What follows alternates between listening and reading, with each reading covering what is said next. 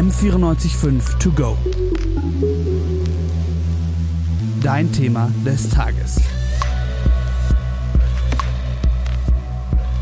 Mauro, du stehst im Supermarkt vor der Tiefkühltruhe. Und da stehen die Pommes vor dir, da stehen Fischstäbchen vor dir, da ist eine Salami-Pizza, eine Spinatpizza. Du hast jetzt wahrscheinlich Hunger, oder? Ja, davon kriege ich schon langsam ein bisschen Hunger, muss ich sagen. Was würdest du, was würdest du nehmen? Puh, was würde ich nehmen? Tatsächlich mag ich Tiefkühlpommes nicht so sehr, die sind meist, meistens so ein bisschen lapprig. Ich würde wahrscheinlich schon am ehesten die Fischstäbchen oder die Spinatpizza nehmen, muss ich sagen. Oh, interessante Entscheidung. Wieso? Ja, also Spinatpizza ist einfach, weil mir Salami-Pizza nicht so sehr schmeckt. Das ist ein bisschen. Fair enough. Oft trieft die so ein bisschen vor Fett. Das mag ich jetzt nicht so sehr. Aber ich meine, ja, Fischstäbchen sind jetzt auch nicht gerade so fettarm, aber schmecken mir mehr. Und ich finde einfach an den Fischstäbchen, wenn die schön knusprig sind, mit einer schönen Remoulade, das ist einfach auch irgendwie was Schönes. Boah, da bin ich gar nicht zu Hause, muss ich sagen.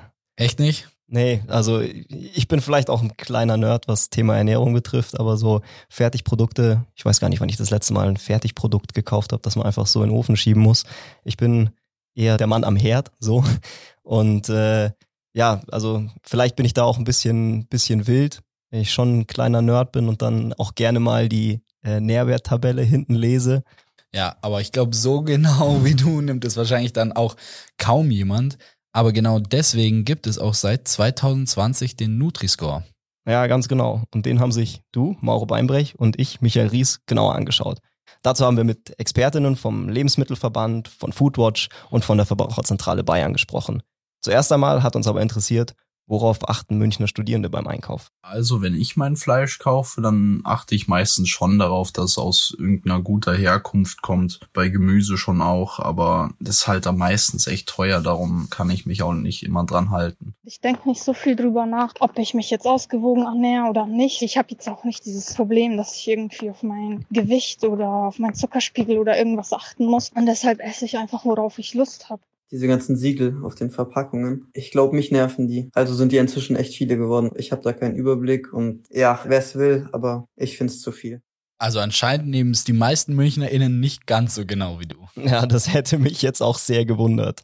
Ja, aber wir haben ja schon gehört, dass diese ganzen Siegel, unser Thema heute ist ja der Nutri-Score, schon ein bisschen verwirren können, aber insgesamt suchen VerbraucherInnen doch kleine Hilfen im Supermarkt, was ist gesund, was ist ungesund.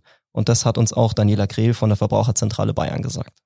Wir wissen, dass die VerbraucherInnen eine Erleichterung sich wünschen im Supermarkt vor Ort und zwar wirklich auf der Schauseite der Verpackung, um einfach schnell entscheiden zu können, ob das Lebensmittel jetzt günstig oder weniger günstig ist. Genau, bei dem Aspekt Gesundheit kommt halt der Nutri-Score direkt ins Spiel. Den habt ihr bestimmt auch alle schon auf den Verpackungen im Supermarkt gesehen. Man sieht die ja mal überall irgendwie von diese kleine A bis E Leiste da. Ja, Manon Struck-Patziner vom Lebensmittelverband Deutschland erklärt den mal ein bisschen. Der Nutri-Score ist eine Kennzeichnung, die den Verbrauchern dabei helfen soll zu erkennen, ob ein Lebensmittel ein eher günstiges oder ein eher ungünstiges Nährstoffprofil hat. Das heißt, beim Nutri-Score werden positive Inhaltsstoffe von Lebensmitteln und eher negative Inhaltsstoffe äh, von Lebensmitteln gegeneinander aufgerechnet und dann kommt eine Gesamtbewertung raus und die drückt sich in einem Buchstaben hinterlegt mit einer Farbe aus. Also die beste Bewertung ist sozusagen das grüne A und die schlechteste Bewertung ist das rote E. Ja, also ihr könnt euch den Nutri-Score im Endeffekt wie Notensystem an der Schule oder an der Uni vorstellen. Die beste Note, das ist das dunkelgrüne A und die schlechteste Note, das ist dann das rote E. Es gibt halt günstigere Inhaltsstoffe, dazu zählen Ballaststoffe, Proteine, Obst und Gemüse, auch die Nüsse zählen dazu. Ungünstig, es gibt dann Punktabzug sozusagen, da gibt's Zucker, Fett, Salz und auch der Kaloriengehalt. Und der Nutri-Score bildet am Ende des Tages eben ein Verhältnis aus den eher günstigen und eher ungünstigen Inhaltsstoffen und das wird dann eben mit dieser farbigen Note abgebildet. Hinter dem Nutri-Score steht das Bundesministerium für Ernährung und Landwirtschaft, also die Politik. Und das System kommt ursprünglich aus Frankreich. Die deutsche Version ist vom Max-Rubner-Institut in Karlsruhe erstellt worden. Das ist quasi das Institut vom Bundesministerium für Ernährung und Landwirtschaft. Ja, aber um mal zum Nutri-Score zurückzukommen, der vergleicht ja nicht alle einzelnen Produkte miteinander, sondern wirklich nur Produkte innerhalb einer speziellen Produktgruppe, oder? Ganz genau. Also da wären wir dann bei dem Beispiel von vorhin Spinatpizza versus Salami-Pizza. Und das hat auch äh, Daniela Krehl nochmal an einem anschaulichen Beispiel für uns erklärt. Mit dieser Gesamtbewertung habe ich dann als Verbraucherin einfach die Möglichkeit, schnell im Supermarkt zu erkennen, welcher Erdbeerjoghurt ist vielleicht mit einem besseren Nährstoffprofil und welchen sollte ich vielleicht lieber im Kühlregal stehen lassen. Also wer jetzt nicht auf die Pizza verzichten kann, so wie du zum Beispiel, äh, der kann sich dann zumindest mit Hilfe des Nutri-Scores für die gesündeste Pizza entscheiden. Aber welche Pizza würde jetzt der Nutri-Score empfehlen? Also empfehlen per se würde der Nutri-Score schon mal gar nichts. Der Nutri-Score zeigt einfach nur auf, wie günstig oder positiv in dem Fall ist das Nährstoffverhältnis oder eben nicht. Und wenn wir jetzt das Beispiel vom Anfang mit der Salami-Pizza, der Spinatpizza oder Gemüsepizza nehmen, dann können wir das mal relativ leicht aufmachen. Also wir haben die Salami-Pizza, da ist schon mal Salami drauf, die ist in der Regel relativ fettig, das gibt Minuspunkte. Und die Salami-Pizza ist auch recht kalorisch, also hat recht viele Kalorien. Die Gemüsepizza, da ist halt dann Gemüse drauf oder Spinat, das ist ballaststoffreich und wir hatten ja auch Gemüse, was zu den positiven äh, Inhaltsstoffen zählt, die Pluspunkte geben und in der Regel ist dann so eine Gemüse- oder Spinatpizza auch nicht so kalorienreich wie die Salamipizza. Also in dem Fall würde die Gemüsepizza oder die Spinatpizza das bessere Ergebnis erzielen als die Salamipizza. Ja, okay, aber das, ich meine, dass die Salami-Pizza ein bisschen ungesünder ist als die Gemüsepizza, ist ja auch ein bisschen offensichtlich. Aber wenn man jetzt zum Beispiel eine Packung Cornflakes hat und sich zwischen der und einer Tüte Nüsse entscheiden muss, wie, wie, wie kann mir da der Nutri-Score helfen? boah, da kann dir der Nutri-Score gar nicht helfen, aber überleg mal an deinen letzten Einkauf zurück. Also Punkt eins, die Nüsse stehen ja schon mal nicht neben den Cornflakes.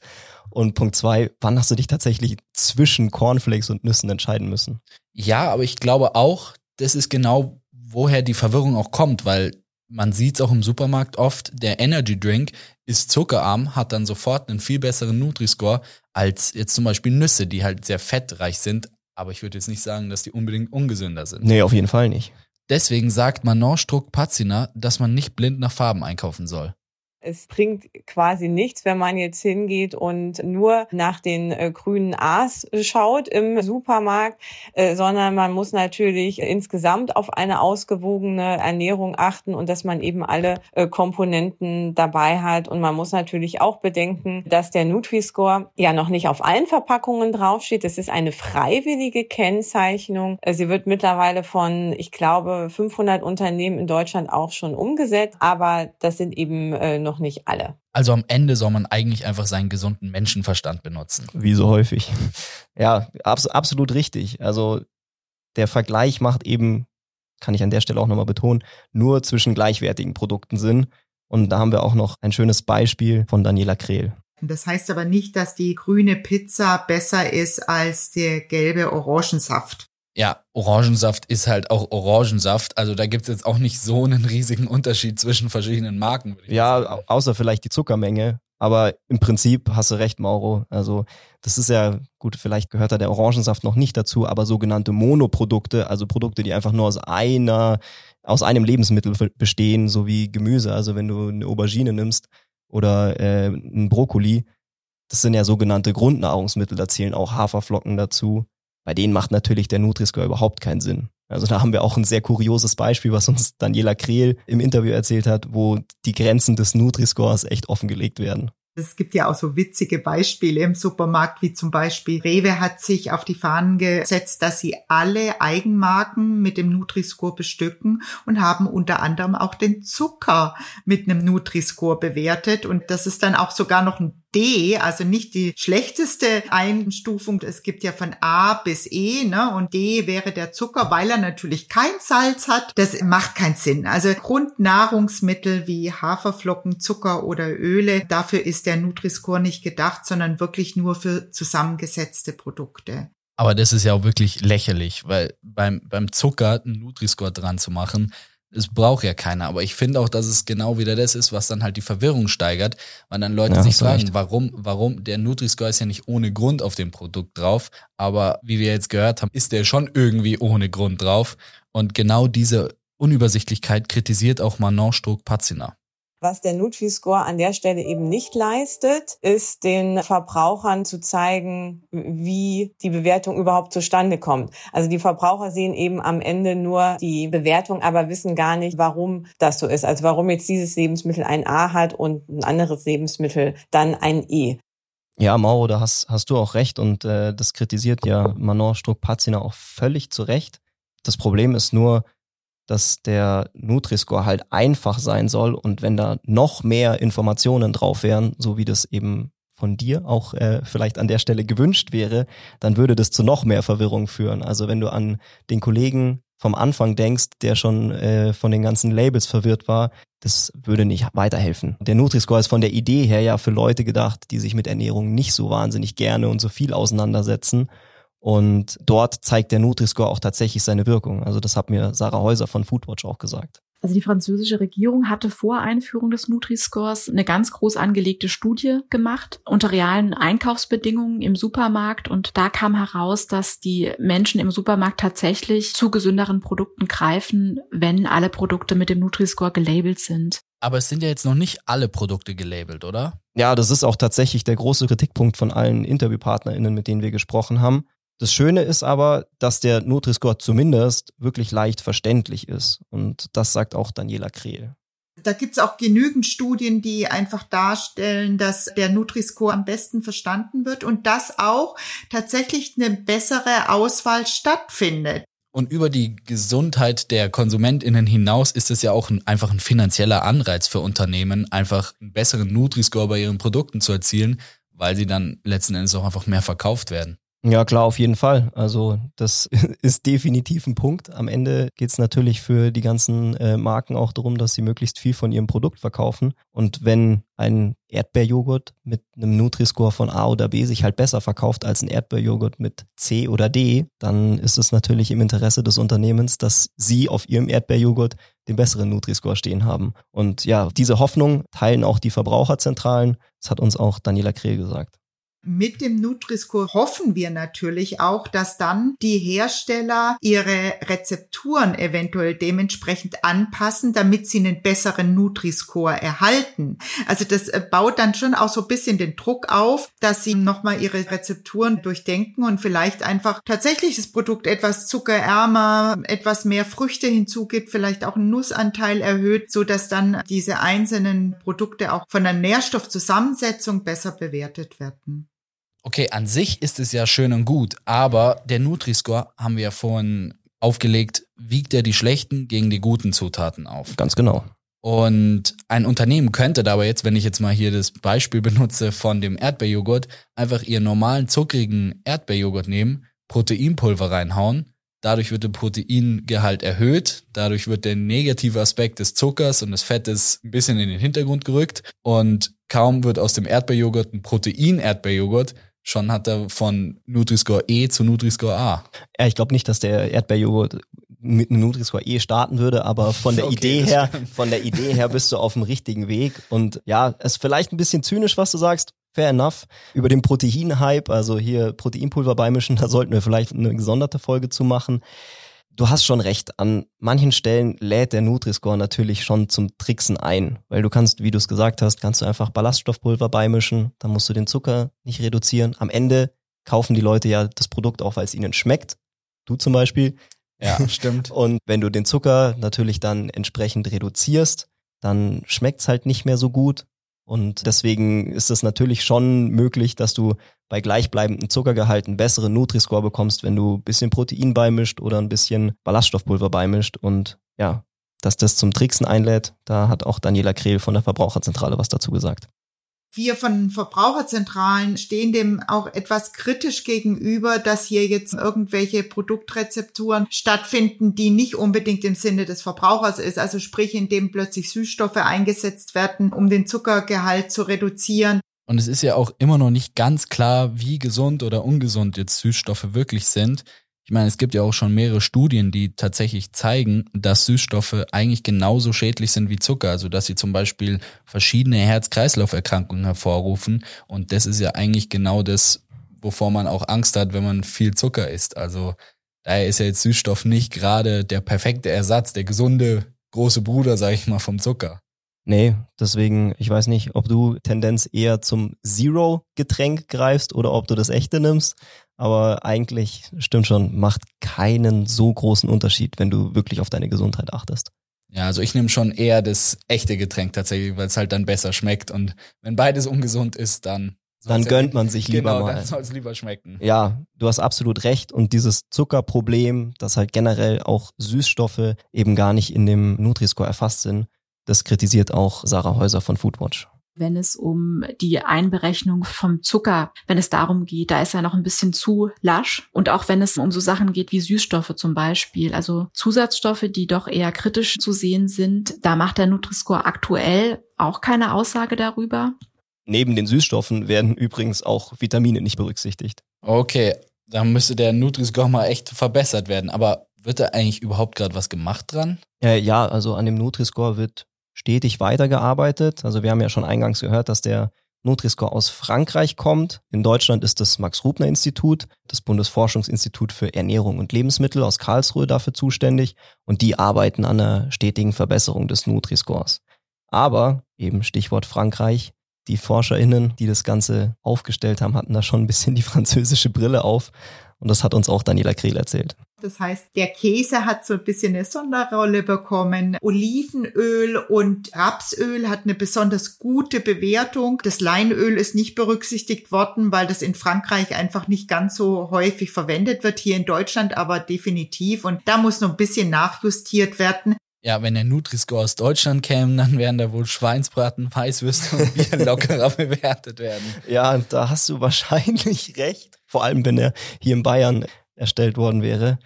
Ja, gut, das ist jetzt persönliche Präferenz, aber äh, da habe ich doch lieber den positiv bewerteten Käse, also die französische Sichtweise. Kann ich als, auch nachvollziehen. Als jetzt irgendwie schön Schweinsbraten und Weißwürstel. Mauro, was machen wir mit dem Nutri-Score? Ja, also jetzt mal grob gesagt, ist es einfach gut, wenn Leute sich mit ihrer Ernährung und Gesundheit auseinandersetzen. Das ist ja ziemlich klar. Darauf können wir uns, glaube ich, einigen. Genau, ich glaube, da gibt's jetzt nicht viel Streit drum. Nur das Problem am Nutri-Score speziell ist, dass er eher einen Leitfaden gibt und das ganze Thema Ernährung und Gesundheit sehr simplifiziert und sehr runterbricht.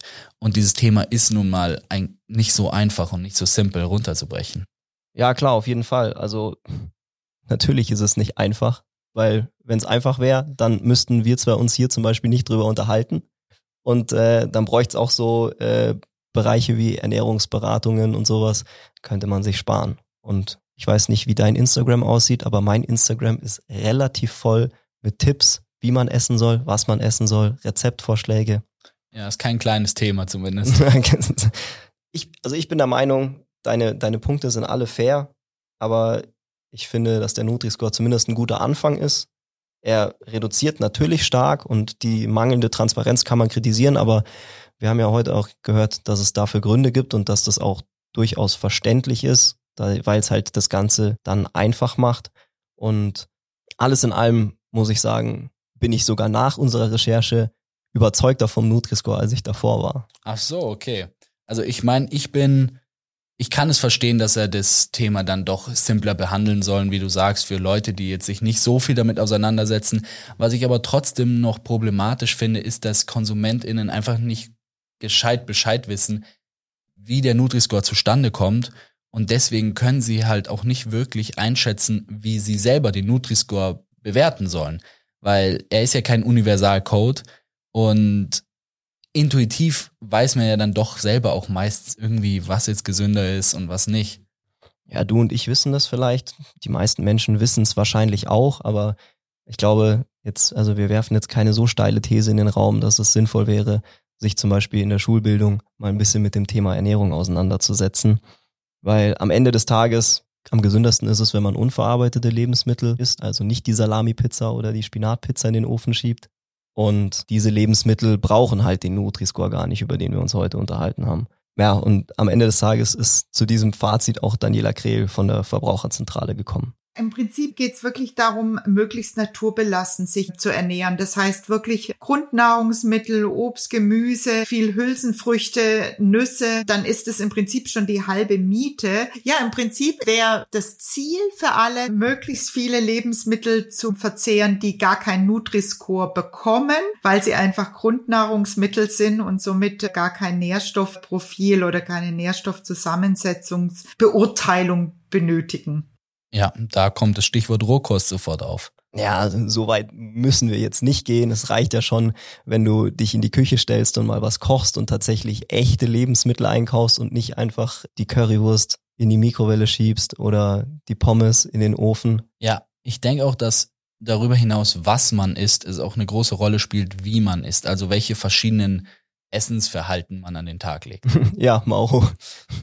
Fühlst du dich ertappt? Wann hast du das letzte Mal Serie geschaut, während du gegessen hast? Uh, okay, äh, ja, wahrscheinlich heute Mittag irgendwann. Du hast ja noch eine Mahlzeit heute vor dir. Vielleicht kannst du die in Gesellschaft zu dir nehmen. Das ist nämlich deutlich gesünder, wenn man mit der Familie isst oder wenn man mit Freunden gemeinsam sich hinsetzt und isst. Das äh, sagt auch Daniela Krehl und betont vor allem den Genuss beim Essen. Deswegen gilt es auch hier in der Ernährung, dass der Genuss einfach ganz vordergründig ist. Und man sieht einfach, dass Kinder, die zumindest eine gemeinsame Mahlzeit in der Familie aufnimmt, auch ein deutlich gesünderes Essverhalten haben als Menschen, die dann nur noch mit dem Taschenrechner ihre Ernährung gestalten. Ja, gemeinsam zu essen macht auch letzten Endes mehr Spaß, als einfach nur irgendeine Serie dumm nebenbei zu schauen. Ja, absolut. Also ich würde sagen, das ist doch eigentlich ein recht schönes Schlusswort, dass wir unsere ja. HörerInnen auch dazu einladen, sich mal gemeinsam an den Tisch zu setzen, vielleicht mit der Mitbewohnerin oder dem Mitbewohner zusammen was kochen. Das Essen zusammen genießen. Genau. Und vor allem dann auch bewusster zu essen, sich Zeit zu nehmen und nicht alles einfach nur während der Serie runterzuschlingen, und dann muss man sich auch nicht so schlecht fühlen, wenn man mal ein bisschen was Ungesünderes gegessen hat, weil am Ende des Tages, ob da jetzt ein grünes A drauf ist oder nur ein gelbes C, ist dann auch nicht so wichtig. Ja, jetzt fühle ich mich dann auch jetzt nicht mehr so schlecht, meine Pizza zu essen. Koch dir lieber was. Ich versuch's, ich versuch's. Das war M945 to go mit dem Thema Nutri-Score. Schön, dass ihr zugehört habt. Danke an alle Interviewpartnerinnen, mit denen wir gesprochen haben. Danke auch an das Podcast-Team für die Produktion. Die Sendeleitung hatten Selin Schuster und David Enzfellner. Gegenüber von mir sitzt der Mauro, ich bin der Michi. Ciao und bis zum nächsten Mal. Ciao. M945 to go.